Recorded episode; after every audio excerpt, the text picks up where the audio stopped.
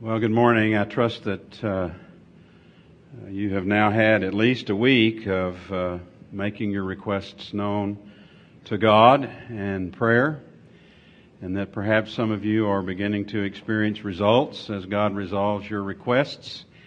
Uh, remember that we ask God for what we really want in regard to things that really matter to us. We listen to God's response, adjust our requests accordingly, because the idea is that we would come to be people who can actually pray for what is best for all concerned, which includes us and God and, and everyone else involved. And then we watch. We watch and see what happens and stay with it until God resolves our request. Uh, if you have begun, and I don't mean to suggest that uh, you were not already a praying person when you got here uh, last week before I opened my mouth, uh, but if you have begun, the only thing that remains is to continue. Remember, the idea is that we actually pray. If you have not yet begun, uh, today is another perfect opportunity to get started. And as the saying goes, if not now, when? About 20 years ago, a court reporter friend of mine asked me to uh, help his brother out. It seemed that uh, he had gone through an unexpected, unwanted, and emotionally devastating divorce. And just when the fog of despair was lifting, uh, he got sued for $900,000 on some guarantees that he had signed in a real estate deal uh, that he thought he had gotten out of.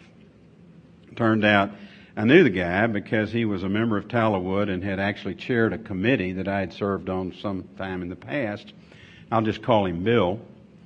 Uh, Bill and I had uh, a wonderful time as uh, God resolved all that for him. Many, many experiences of God's grace. Uh, uh, for example, when we met with the mortgage company the first time and uh, explained the situation, the representative of the mortgage company actually said that they wanted to work with Bill and that they wanted to show mercy.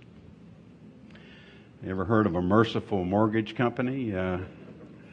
So it sounds like an oxymoron, but see, that's that's God's word to us through uh, people that may not even know uh, what they're saying. Uh, it took several months, but in time, uh, it was conceded all around that Bill shouldn't uh, have any liability, and an agreement was put in place uh, to that effect.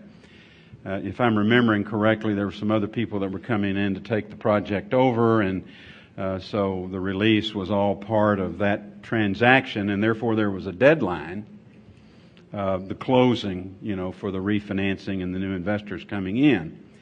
Uh, and so after many months, all I had to do was get in touch with the mortgage company's outside lawyer and with the divorce lawyer for Bill's ex-wife. And for two weeks, I called and I called and I called and I left message after message after message after message. You know, there was no voicemail in those days. This was quite a long time ago. Uh, no response. Uh, so with time running out one evening, I was sitting in my law office and about 6.30 and had this great idea, I thought. So I picked up the phone. I called the divorce lawyer's office and when I got the usual, she's on the other line, I told the person who had answered, well, I'll just stay on the line. I'll just hold until she uh, speaks to me. Well, in a minute or two, the divorce uh, lawyer got on the phone and blasted me for tying up her other line and hung up. So, uh, you know, meantime, in the meantime, from the from the mortgage company lawyers, you know, still no response. So the next morning, I got on the phone with Bill to kind of report to him where we stood, which was basically nowhere. Uh, and as we talked, I just realized that my approach in all this had just been completely wrong because I was trying to make these people talk to me. And I had learned in this process before we got to this particular day uh, from Bill that it was really okay to pray together on the phone. Do you know that? It's, it's all right. Uh, and so as we prayed, I asked God to forgive me for my wrong approach and ask him to help me get through to these two lawyers that I really needed to speak to. And I hung up the phone. And literally, before I could take my hand off the receiver, the phone rang. and it was my secretary saying the divorce lawyers on the other line would like to speak to you. She could not have been nicer. And while I was talking to her, my secretary walked in with a with a note that said the mortgage co- company lawyer is holding for you on the other line. Uh, and so, you know, the, the releases were obtained and all got signed up. Everything was resolved. Bill, uh, you know, went on his way. Uh, uh, you know, pretty, that was a pretty dramatic answer to prayer. Uh, uh, answers don't always uh, come to me like that. And in fact, usually, usually for me, it's with hindsight that I look back and I say, you know, God really did answer my prayer. Uh, but, uh, you know, sometimes I, I, told Kent McMahon about what had happened at the time that it happened, and uh, he, he said, and this has stuck with me over all these years, sometimes God does things like that so that we will know that He's really there. And so some of you may be having uh, some experiences like that. I don't know. I hope so. You know, the idea is that we would come to know by experience the reality of God. You know, are these things coincidences? No, they're not. You know, if you start thinking like that, you'll stop having coincidences. Mainly because you'll just stop asking.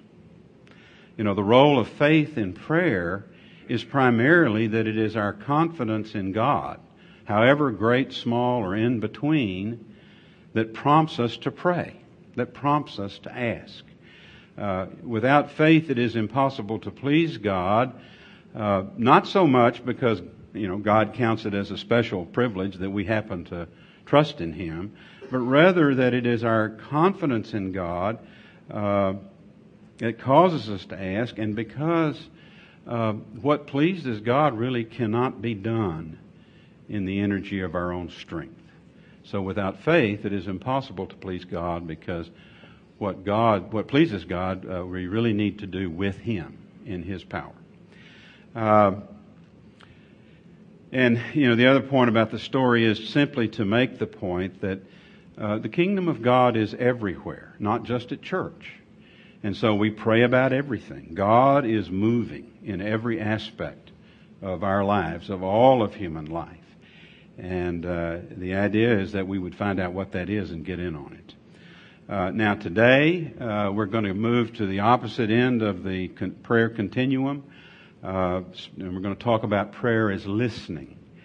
Uh, we want to come to know by experience God as the living one who hears and speaks to me. Uh, you know, uh, I realize that in this we probably move into territory that may be unfamiliar uh, to some of you. Uh, you know, if you're like me, and most people I know, the idea of cultivating a listening stillness before God may sound uh, old fashioned, you know, like medieval, or uh, like a fringe activity for fanatics, or like an impractical waste of time. But I want to assure you, uh, as we begin this discussion, that cultivating a listening stillness before God, uh, in which we move throughout all of life, is at the heart of the life with God through Jesus that we are offered. And it really is the most practical thing we can do. So let me try to tell you why I say that. First of all, uh, the scripture invites us, indeed almost compels us to be still and to listen. Be still and know that I am God. That's Psalm 46:10. Listen to my voice and I will be your God and you will be my people. Jeremiah 7:23. Solomon's prayer as he succeeded his father David uh, as the king of Israel. Give me, give your servant a listening heart so as to be able to discern. 1 Kings 3 9. Psalm 37, 7 and 8. Be still before the Lord and wait patiently for him and do not fret. Uh, Zechariah 2:13 Be silent all people before the Lord for he has roused himself from his holy dwelling. As we read the gospels, uh, we see that Jesus spent a lot of time alone. And he moved through life in a posture of listening stillness before the Father and was able to say, I say nothing except what I hear the Father saying. That's John 8:28. I do nothing except what I see the Father doing. John 5:19. At the transfiguration of Jesus, God spoke from heaven, you know, right out of thin air, of Jesus saying, This is my Son, the beloved, listen to him. And then in uh, Revelation 3:20, we read the words of Jesus, Listen, I am standing at the door knocking. If you hear my voice and open the door, I will come in and fellowship with you and you with me. Now, that text is often used uh, in an effort to convert the lost. But if you go back and read that, you'll see that Jesus is speaking to believers uh, who were way, way off course as it happened. So, Scripture invites us uh, to uh, listen, to be still, and to listen. Now, I think it will also help us if we think a little bit about, uh, help us make sense out of listening prayer, if we think a little bit about what is this kingdom life, this Christian spiritual life uh, that we are invited into.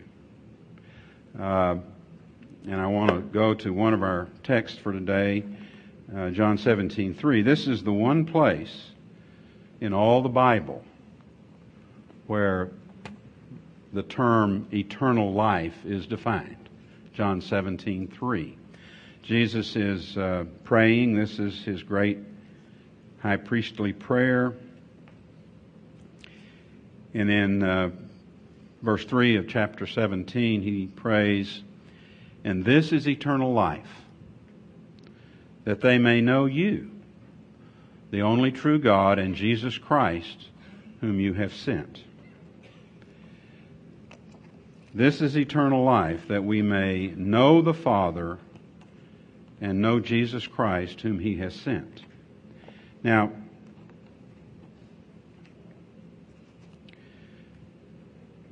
that's the biblical know word. It refers to intimate, interactive relationship. Uh, it refers to a relationship with God of communication. That's two way communication. I speak to God, God speaks to me. Communion. Uh, we are present to the one who is always present. And union, that is, we join God in what He is doing where we are acting in His character and in His power. That's what it means to seek the kingdom. Uh, we join God in what He's doing where we are uh, and cooperate with Him as He overcomes uh, evil with good. See, eternal life is not merely long, it is participating in the very life of God. Uh, listen to, these are some of my influences. Listen to the words of three different people who have uh, commented on the spiritual life. First, Evelyn Underhill, a very a remarkable uh, British woman who, in the early part of the 20th century, uh, at a time when this just was unthinkable, was invited to teach Anglican uh, priests about the spiritual life. She says a spiritual life, a Christian spiritual life, is a life lived in conscious correspondence with the present reality of God and His kingdom among us. A spiritual life is simply a life in which all we do comes from the center where we are anchored in God. Eugene Peterson. It is God alive and active and present, life that is God derived, God sustained, and God blessed. It is a life lived in the fear of the Lord. Uh, that is, in reverence before God and in attentiveness to who God is and what God is doing and how, that is, by what means God is doing what He's doing. Uh, or as Dallas Willard puts it, uh, however it may seem, when we come to Christ, we do not add God to our little lives. God adds us to His great life. Now that, that difference in perspective uh, changes everything. Changes everything. Think, think about a river uh, just a regular river, a powerful, gentle river, headed somewhere. Uh, the kingdom of God is a river of the Holy Spirit, a river of the Spirit of Christ, flowing from the presence of God. And wherever that river goes, there is real life. You can read about that river in Ezekiel chapter uh, 47 and also over in the 22nd chapter of Revelation. This is the present reality, here and now, in which our real lives are being lived out. And the way into this surrender or conscious correspondence with this present reality of God and His kingdom is by surrender. God has intervened in human history and is on the move. We're not going around in a circle. But to go where this river goes, you have got to get in the river and move into a depth where it is at least possible to pick up your feet so that you can be carried along by the flow of the river. In time, it's best to move into the deeper depths uh, where you can't touch bottom and would be foolish to try to control your circumstances, but where you can swim in cooperation with this river, this present reality of the kingdom of God, of God and His kingdom among us. That's the spiritual life. That's the spiritual life. Life derived from the presence of God. now, this life, this spiritual life, this kingdom life can be nurtured in silence and solitude. Uh, and it's lived out as we move through all of life in what I've called, what Henry Nouwen actually has called, a posture of listening stillness before God. You see, through the Holy Spirit, Jesus himself is present and speaking. And by his presence and by his words, he would impart to us the life that is in him, meant to be our light, right? Uh, authentic discipleship to Jesus is to live in attentive receptivity to Jesus himself, to become as he is in spirit, mind, soul, and body, so that we actually do what Jesus says is best from the inside out. And without that, there really is no kingdom life. Just the awful burden of having to make things happen. And all of the anxiety that inevitably comes with that. I mean, see, the truth is, human powers alone are inadequate to human life. We were never meant to do this on our own. And the good news is we don't have to. Now let's turn to Luke chapter 10 and look at a familiar story that illustrates, I think, what I'm trying to talk about. This is uh, the familiar story of Jesus, uh, Martha, and Mary. You recall that uh, they lived in Bethany. Their brother is Lazarus, who Jesus raised from the dead. Now Jesus is with them, uh, Luke 10:38.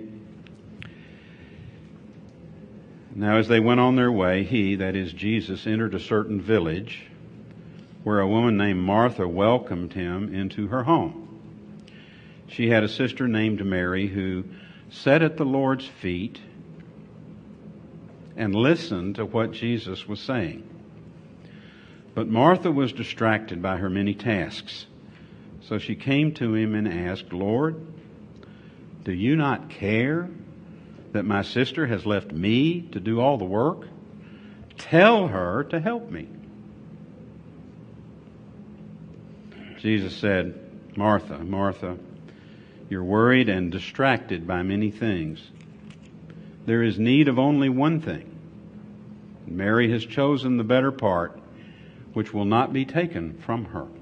Now, I'm sure everybody in this room has heard that text preached and taught in Sunday school many, many times. And frankly, from my point of view, the meaning, the teaching here is often twisted almost beyond recognition. Because what Jesus is really saying here is that there is one indispensable practice, uh, and that is to live in attentiveness to Him. Uh, you know, our perhaps even well intended efforts to make everything just right uh, by means of the energy of our own flesh does nothing more than distract us from that one indispensable thing. And it just produces a lot of anxiety. Uh, and yet, like dear Martha, many of us are spread too thin, uh, burdened by the anxieties of life on our own. Now, look, there's plenty for us to do. There will be plenty for us to do. The, the teaching here is not that we don't do anything. It's really a teaching about what do we do and by what means do we do it. Are we out here doing all these things that we think need to be done on our own? Or have, are we, uh, uh, through the presence and word of Jesus, understanding how God is moving where we are so that we get involved there? There's plenty to do. This is not a passive life. Uh, but the means to what and how we should do what we do. And remember, the kingdom is everywhere. It's at work. It involves what you do for a living. Uh, it's a matter of how we do and what we do and how we do it. But like I say, many of us, uh, at least if you're like me, oftentimes, uh, you know, find myself just burdened with the anxieties of trying to do what I'm doing in my own strength. And, you know, if that's you, then I want to tell you there is another way and that's what we want to talk about today. Uh, cultivating a posture of listening stillness before God. So, what can we do? First, the practice of the spiritual disciplines of solitude and, uh, and silence can help. Now, that term spiritual discipline has become pretty popular in recent days. Maybe you've heard it, maybe you haven't. Think devotional practice. If that's a little more user friendly for you, I find it is for most people. But a, a spiritual discipline is nothing more than something that is in our power to do, that we do in order to become able by God's grace to do what we cannot do merely by trying really hard. You know, if I want to move from where I am so that I move all the way, all through life in the Sabbath rest of God, listening to Him, following Him in everything I do, I'm not going to get there by going out the door this morning and trying real hard to do that. I need to train. I need to train. See, trying, doing that would make no more sense than reading all the books about a marathon and showing up on race day intending to run without doing the training. See? So these are ways that we exercise ourselves unto godliness, present ourselves before God, and receive uh, grace for uh, the grace that we need. Uh, now, you know, these disciplines are drawn from the life of Jesus. Jesus was not a monk, but he spent a lot of time alone. Uh, and they are means of God's grace.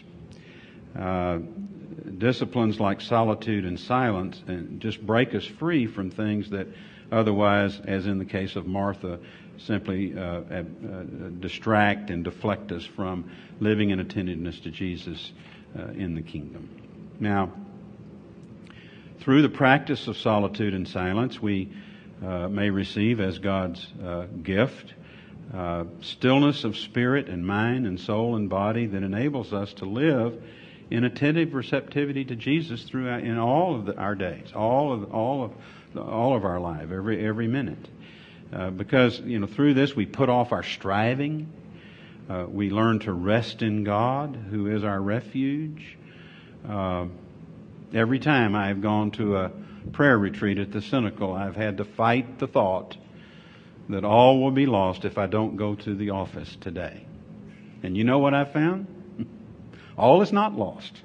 Uh, you know, God is my strength, and, and somehow things just are okay.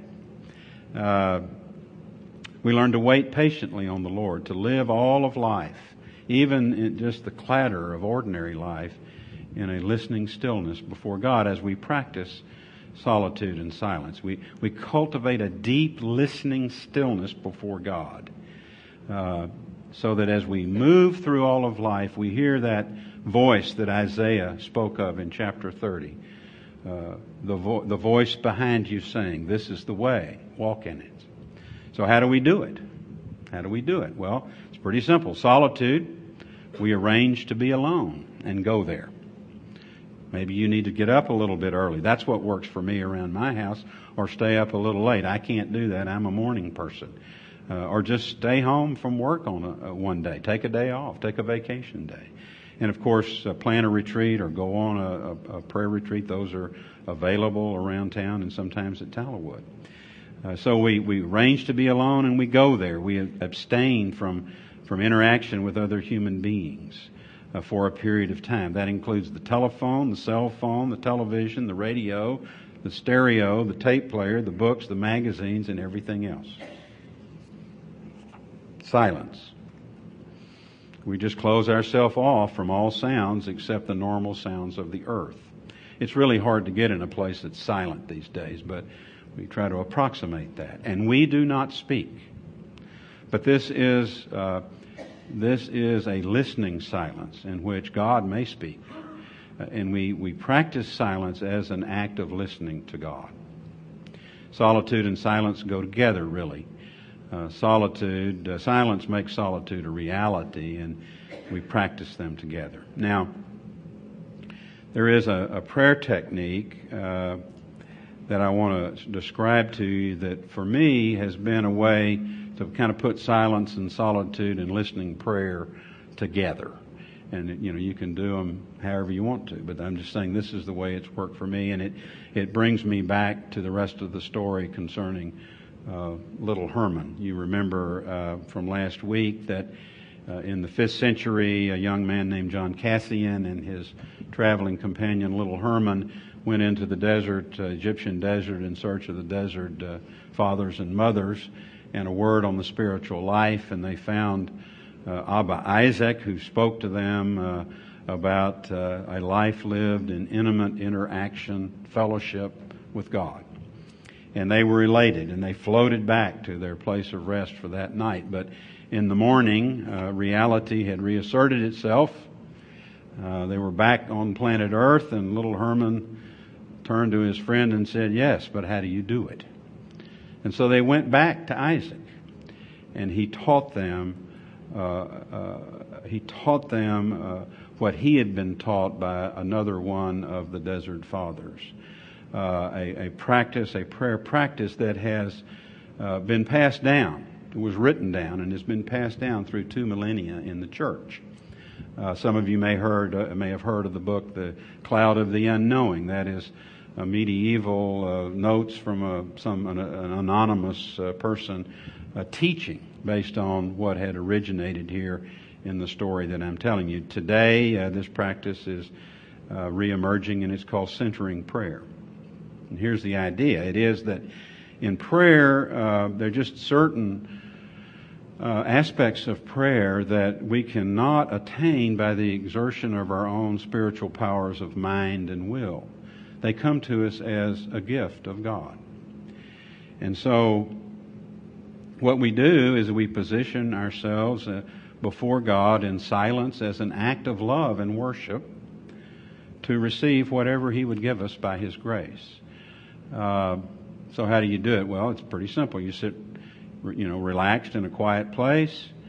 Uh, select a word or a, a, short scripture or even a sentence prayer that expresses your yearning for God, your love for Him, your intention to be with Him and to surrender yourself to Him. You know. Uh, uh one of the prayers that I like is, "Oh Lord, do with me whatever you will." whenever you will. Uh, and we offer ourselves to God in that way and sit in silence before Him, attentive to whatever God may choose, uh, however He may choose to fellowship with us. Uh, you know, if, or I probably should say when, our minds wander, uh, that's where that prayer word or or short sentence prayer or scripture comes in. We just use that uh, repeating that in prayer as a way of refocusing ourselves uh, on our intention to be in, attentive to God. Uh, when you sense the time uh, of this listening prayer is at an end, then uh, you know one way to conclude is to speak the Lord's Prayer or some other prayer as a way of concluding. some people set a timer. My experience is that in time you know you will know when the time is to conclude. Now, these are ancient Christian ways to cultivate a listening stillness before God. It's training our mind, our will, our soul, our body, by the grace of God, to be able to move through all of life in this posture of listening stillness. Let me talk about stillness a little bit. There are dimensions of stillness. Physical stillness first. For some people, that's really difficult. Uh, so what do we? Well, we you know we we uh, find a comfortable place to sit. Some people like a you know a comfortable chair that puts other people to sleep. So some people use a straight back chair. That seemed Daniel Vestal, who was the first person I heard this from, used a straight back chair, feet on the floor, but be comfortable. Uh, it helps some people just to focus on their breathing for a minute or so, just to become still. You know, we can breathe out the anxiety, and as we breathe in, we just receive God's Sabbath rest. Another way to get your body involved is that when you are ready, uh, to present yourself to God, to offer yourself to God, as Romans chapter 6 says we should do. You can just, just, just turn your palms up like this. That is an ancient uh, way of saying to God, uh, Here I am, here you are. Uh, I want to be attentive to you and receive from you whatever you have for me. Mental stillness, that's kind of the toughest part because for most of us, when we try to get still, our minds are like a tree full of monkeys, basically. And uh, that's where using this uh, prayer word or scripture or sentence prayer is helpful because as our mind inevitably wanders, we can use that to bring us back uh, uh, to uh, presence before God uh, and expressing our intention to be with Him. if persistent thoughts intrude, simply give them to God and move beyond all of that. Emotional stillness is another dimension of stillness. Uh, our feelings are real they are valid. Uh, let me say to you that they are wonderful servants and terrible masters. Uh, acknowledge to God what you're feeling, give them to God, and move beyond your feelings. And then finally, stillness of will. Uh, many of us are very earnest. We're serious about this. And so as we get still, you know, resolutions and decisions uh, come up. You know, the ought tos and the I cans and the I wills and I sh- and the I'm supposed tos all come up to into our mind. Uh, those are all good, but this is not the time for that. So just give them to God. Ask Him to give them back to you as appropriate, and move beyond all of that. Uh, and then finally, in order to become still, as appropriate, confess your sins uh, and ask God for forgiveness. Uh,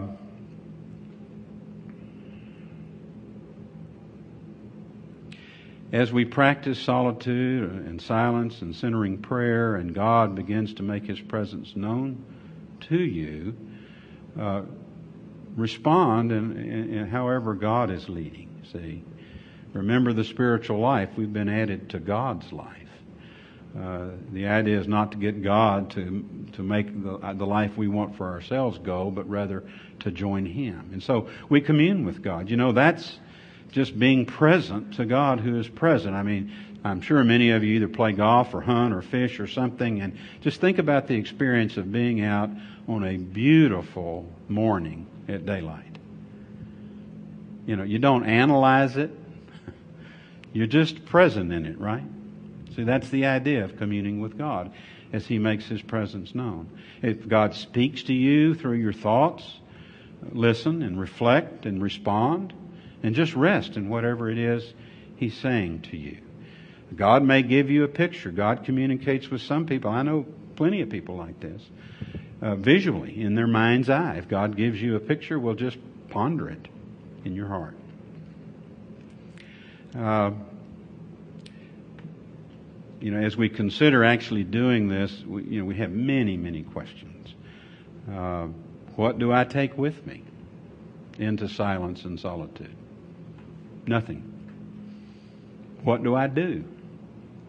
Nothing. Do I pray? Well, listen for God and follow His lead. You may end up in prayer, you may even end up in study, but don't start there. This is very important. Do I try to empty my mind? No. That's Eastern Transcendental Meditation. That has nothing to do with this.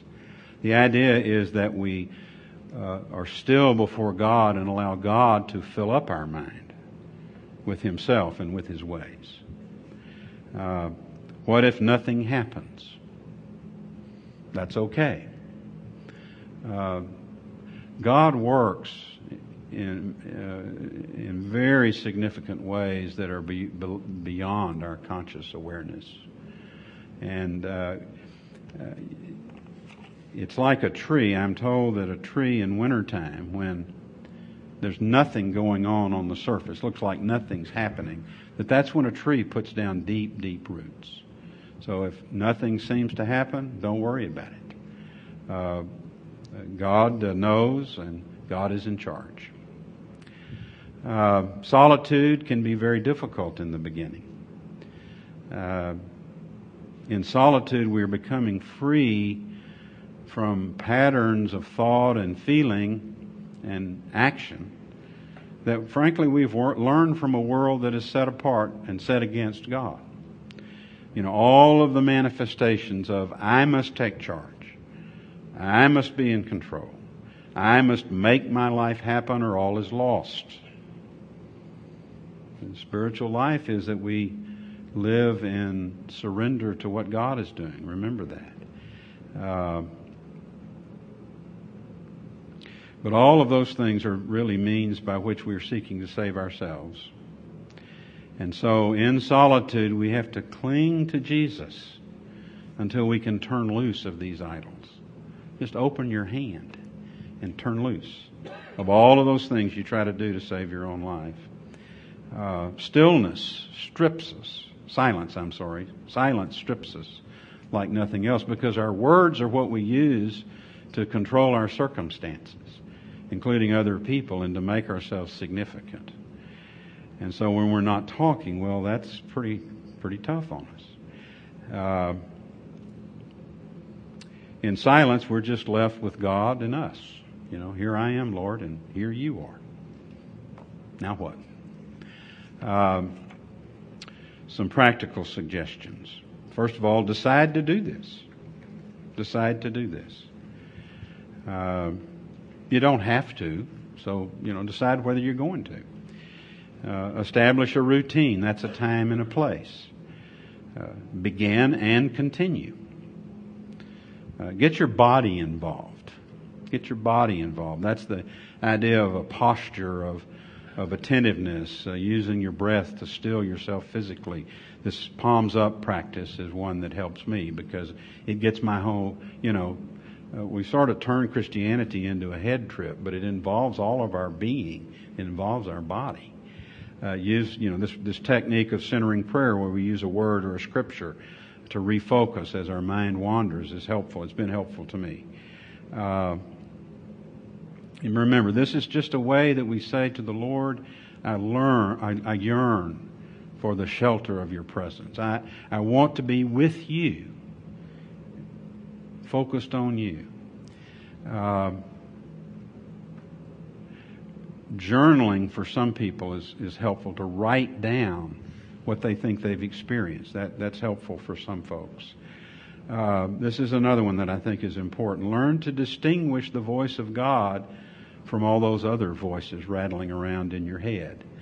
Uh, the voice of God draws and encourages. That voice that condemns and pushes is not God. It's probably you. Just remember there is now no condemnation to those who are in Christ Jesus. And that, among a lot of other things, means we shouldn't condemn ourselves. Uh, and I guess, uh, well, start small. Don't be a hero. I've got some suggestions in just a moment. Uh, and it's a good idea to warn your family so they won't think you're mad at them, uh, especially your wife, uh, if you have one. Okay, what are some of the exercises that I would uh, uh, suggest that you give a try try out this week? Well, just uh, practice sol- uh, solitude and silence for five to 20 minutes once or twice a day. Just get by yourself and sit still and quietly for no more than five minutes if that's all you can stand. Begin to train yourself to, to slow down.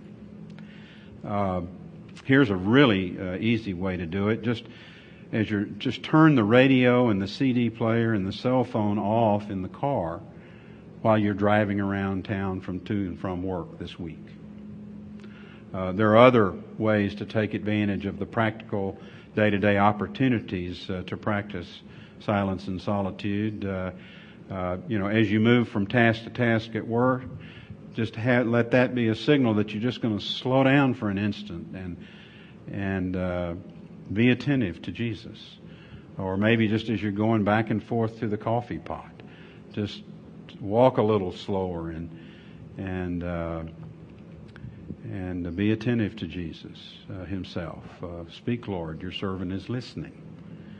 As you walk back and forth to the coffee pot, these are all ways to enter into this these disciplines that will help us cultivate uh, a listening uh, stillness before God. Uh, practice centering prayer for five to 20 minutes a day, or you can, as I've suggested, put silence, solitude, and centering prayer all together. Uh, another way to do it is to go through an entire day uh, remaining as silent as you can possibly be. Things like refrain from stepping in to you make things everything make sure everything turns out right, or avoid having the and avoid having the last word. Uh, don't try to manipulate others uh, verbally to control them. Avoid justifying yourself. Let God be your vindication uh, and just move with an inner attentiveness to God and, uh, and watch and wait for God to act. This is another way to practice uh, uh, this uh, stillness before the Lord so that we can train and, and, and develop in such a way by God's grace that that becomes a natural part of who we are. Uh, I think this is reprinted in your materials. I want to conclude with a prayer that is attributed to St. Patrick. It's called the breastplate of St. Patrick. Uh, St. Patrick evangelized the Irish at a time when it was a dangerous thing to go and get started on all of that. And this is the armor that he wore as he entered that uh, battle. Uh, and it sh- expresses how we can move uh, through all of life in a uh, listening stillness before God in the shelter of His presence. And I'll just read this and then I'm, i am uh, finished. The breastplate of St. Patrick. Christ be with me. Christ within me. Christ behind me. Christ before me. Christ beside me. Christ to win me. Christ to comfort and restore me.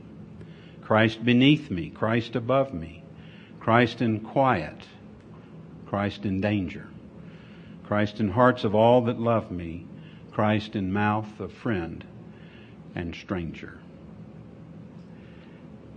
So the question for us is whether that's real.